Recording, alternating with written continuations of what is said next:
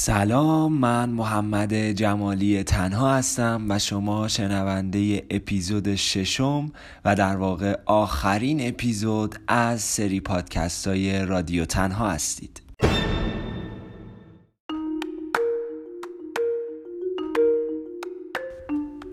ما در این اپیزود قراره راجع به موضوع یا بهتره بگم موضوعات حاشیه و پراکنده درس خوندن صحبت کنیم که خب موضوعاتی هستن که از درجه اهمیت کمتری نسبت به اپیزودهای قبلی برخوردارن و فقط به هدف پاسخ دادن به سوالات احتمالی ذهن شما ایجاد شده.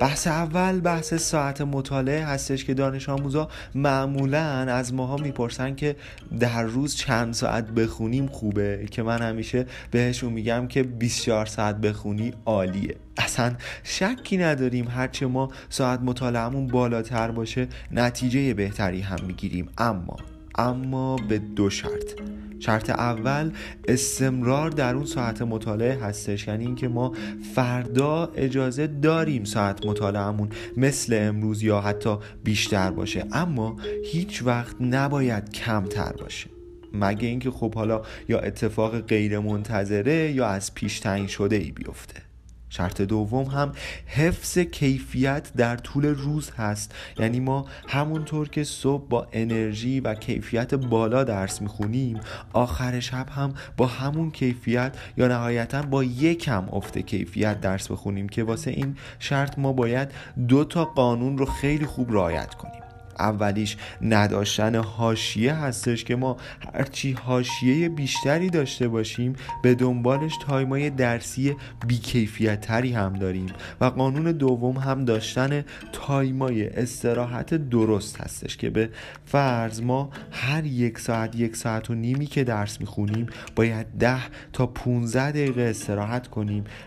و اینکه بهتره بعد از نهار و شام هم تا حداقل نیم ساعت درس نخونیم و در کل با تایمای استراحت تایمای درسیمون رو مدیریت کنیم.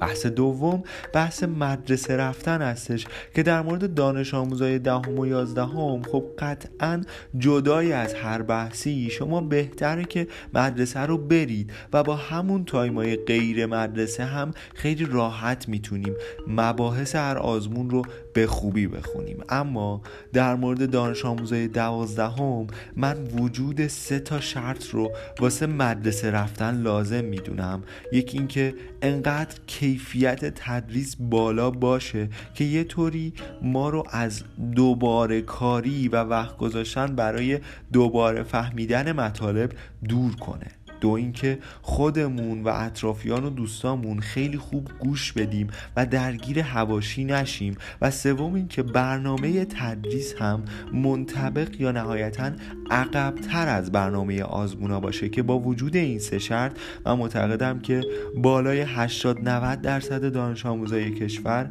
سال دوازدهم بهتره که مدرسه نرن و با همون روش هایی که صحبت کردیم مطالب رو صفر تا صدی یاد بگیرن، همونطور که خب واسه من و خیلی از دانش آموزای رتبه برتر منطقه سه و دو خصوصا این شکلی بوده.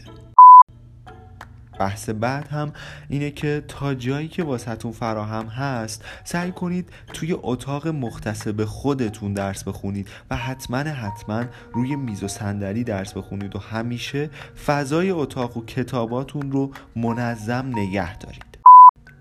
موضوعات پیشرفته تر و جزئی تر مثل نحوه مرور و بازیابی مطالب، مرور روز پنجشنبه، جمع‌بندی به روش سه روز یک بار، نحوه تست زماندار زدن و استراتژی‌های روز آزمون و همچنین مدیریت و افکار و غیره هم باقی میمونه که مربوط به بازه‌های مطالعاتی مختلفی هن و ما با کمک یه مشاور خوب و یا در نهایت با تجربه و مطالعات خودمون میتونیم روی اونها شناخت پیدا کنیم و ازشون استفاده کنیم.